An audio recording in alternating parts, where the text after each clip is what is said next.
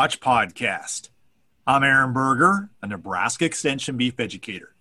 For today's Beef Watch podcast, we will be discussing an article from the October issue of the Beef Watch newsletter titled Assessing Temperament in Cattle Using Chute Score, a new learning module. To discuss this topic, I'm joined today by one of the co authors, Dr. Ron Lewis, who's a University of Nebraska Lincoln professor of animal breeding and genomics. Thanks for joining me today, Dr. Lewis. Thanks for having me, Aaron. Well, Ron, before we talk about the topic that you wrote about for the October issue of the Beef Watch newsletter, this is the first time that we've had you on the Beef Watch podcast. Tell us a little more about yourself, your background, and your role there with the University of Nebraska. Well, Aaron, I joined the University of Nebraska in the Department of Animal Science in January of 2014. Um, but I'm a little longer in the tooth than that, uh, meaning that I've had the opportunity to work in some other places, spent oh, a good 15 years working abroad between Australia and the United Kingdom. Uh, came back to Virginia Tech, which actually was my alma mater, uh, for a good decade before enjoying the opportunity of coming here to Nebraska and the department. Uh, my research very, very quickly relates to both beef and sheep. I have a fair engagement in the sheep industry in the US, but I want to maybe make a comment or two about my interest on the beef side and how it relates to the article that we're going to visit about. Um, my area is in quantitative genetics, which means I'm interested in thinking about how we use information that we record on animals, their pedigree, uh, currently in the molecular revolution we enjoy today, some of the genomics, and gather that all together in some sensible way to help producers take decisions about animals that better fit their production system. And a lot of the work that I've done looks at the cow calf component of the beef industry. Very interested in how uh, a breed type or a genotype of a kind of beef cow impacts how they fit within a grazing system. A lot of my work has looked at that pasture animal relationship, some ideas on figuring out how one cow is more efficient than another. And this work that uh, we wrote up in this particular document relates to thinking holistically about that cow calf system. And part of that is thinking a bit about the temperament of an animal. Well, Ron, let's talk a little more about that. I think in the industry, it's recognized that temperament definitely does have an impact. It impacts uh, how cattle perform in the feed yard. It also impacts uh, reproductive efficiency. We, there's some data out there that would support that, that cows that tend to be more docile uh, also tend to have better reproductive rates in terms of breed up. But there's also some data out there that says that cows that are a little more protective of their calves uh, maybe actually wean more calves. And so, help us understand a little bit the the context in which you were looking at temperament. What was the goal of doing that? And just kind of walk us through some of the process you went through. Aaron, all that is really very, very appropriate uh, in introduction to this. Um, temperament is heritable, which means we can change it by making sensible selection decisions. But one of the key issues we need to think about for any trait, and temperament is one of them, is what is the balance? What is the right place to be for our operation? So if we're thinking about temperament and a cow that's out there grazing somewhere in the plains, having a degree of protectiveness is a good thing, as you've already mentioned. When we think about producing uh, steers and heifers that go into a feedlot, having animals that are more docile in their temperament can be a real advantage. There's a fair bit of evidence showing that those animals grow better, they produce a higher quality of meat, they are less harsh on equipment, they're less harsh on people. Uh, so they deal with uh, safety issues for handlers as well as the well being of the animal. But we need to be careful whenever we go down these routes to think about what temperament fits the production system that we're on about. And that, that creates some challenges trying to meet that optimum that fits different parts of the beef sector. But the trait is heritable, so we can indeed change it. And what our enthusiasm was was to figure out a way, a straightforward way that a producer could use to evaluate temperament. So they had a measure that they could work with. What one then decides to do, the benchmark temperament that one wants, really needs to fit the system that, that you're actually in. So, in light of that, Ron, share with us the model that you developed. How did that come together in terms of using a, a benchmark system, a, a grid, so to speak, to be able to evaluate animals, score them, and then maybe able to take that information and think about selection decisions? Well, what we did is took a really careful look at how reliable individuals with various levels of experience could be in uh, assigning a subjective measure of temperament. And we use what is called a chute score. For those of you might be involved with the Beef Improvement Federation, it is the kind of score that is recommended generally for the beef industry, and it's used in a number of the genetic evaluations in beef cattle. But the scoring system involves uh, putting an animal in a chute, moving them on into the squeeze, but not squeezing them down. We do catch their head in the head gate.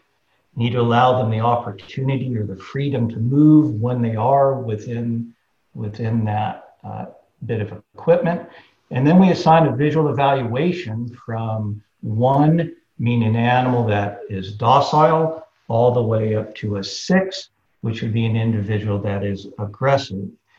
And the way those scores are assigned is based on descriptors. There's something called an ethogram that puts a series of words associated with these scores from one to six to provide somebody with some information on how to how to give the score. So what we did is we worked with a lot of cattle over a number of years, measured the same animal repeatedly to get a sense of how consistent our measurements could be. And we came up with a way to provide training to help individuals become a bit better at being consistent in their evaluation. And, there, and, and, there's two parts of that. There's an idea called accuracy, and the other is called precision. Accuracy is really about how close someone is to a standard. So if you're new at doing a chute score, and you give an evaluation, is it consistent with some an individual or group of individuals who have a lot of experience with that, who are, we might say, professional at assigning these scores. So we're interested in accuracy, but we're also interested in precision. And by precision, what, what we mean is if you scored that same animal again and it behaved in the same way, would you actually give it the same score? So our training looked at both aspects of those components of how one would evaluate the chute score from one to six. Ron, you took this information from your experience and, and actually developed a learning module that people can use to go and take a look at, look at how different animals would be scored based on this grid or ethogram that you set up, and then be able to train themselves in terms of thinking about actually scoring their own animals in a way that would be consistent with that, and then being able to take that information and use it. Share a little more about what you developed and how that looks. Absolutely. I want to give credit to two people, if I may, Aaron, because they were key to this. Uh, Jamie Korter was a PhD student with me who was very engaged in the project. We also had an undergraduate student, Jessica Schmidt, who was part of what is called the UCARE, a research supported program on the uh, UNL campus, and they were intimately involved in this. So, what we did to develop these tools is we uh, developed a program where we had 90 individuals who kindly volunteered with very different experience levels, uh, both men and women, some from rural backgrounds, some with beef cattle experience, some from urban backgrounds without any beef cattle experience. And we brought them in and we provided with them this ethogram for them to use and put in front of them a whole series of video recordings of cattle that had been confined within the squeeze and allowed them to apply this ethogram to their temperament. Then what we did is we brought all of them back to redo this oh, about a week after that initial experience. But on a proportion of those, we provide some additional training. So we went through in detail to describe the ethogram, how it would be used and, and applied. And both sets of individuals went ahead and did this evaluation. And what we had found is those individuals who had training, and it was fairly limited, it was a half an hour or so, became much more uh, proficient at providing the chute scores. And so the training information that's on the UNLV site has three components to it. There's an article that provides some background about why we might care about temperament in the first place and the history and how it's become important. There is a video, the video that we actually use to provide the training in the actual research that goes through and explains what the individual scores are. And then thirdly, we have a series of uh, audio visuals, if I may, that someone can look at. Assigned to them are the scores that would be given to that particular heifer. And they can then practice to get a sense of how I might do this and then apply it in their own operation. Anything else, Ron, you think producers should know and understand about this module and training tool as they think about how they might utilize it in their own operation? Temperament is important in our beef industry, and having a consistent and relatively straightforward way to go about evaluating it is important. By being consistent with your neighbor, you have a common language to describe temperament in your operation and, and for your neighbor to describe theirs. Chute score that is being used in genetic evaluation individuals can get expected progeny differences or EPDs on bulls that they're thinking about using that have this evaluation of their docility, and they can use that to affect the temperament of their overall herd. So it can be used effectively in bull selection, and equally so in commercial operations when individuals are evaluating their animals as they come through, making replacement decisions on the female side they can take a look, evaluate the temperament of their potential heifer replacements, and use that as they decide how they want to move forward with their herd. So it's very valuable in that way in having a, a, subjective, straightforward methodology that one can use to make good decisions about their own operations. Anything else you'd like to highlight on this topic, Ron, as we point towards wrapping this up? The one thing is when should we measure? And what we have found is a good time to evaluate temperament is early on when an animal hasn't had a lot of experience with being managed.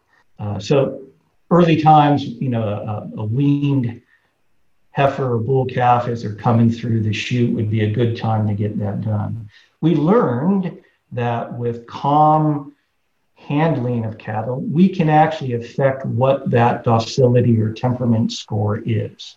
And so if you want a uh, early measurement that really shows an animal's uh, temperament before they've become accustomed to being managed, we would recommend that you do it relatively early in their life before they've had the chance to acclimate or habituate to being handled.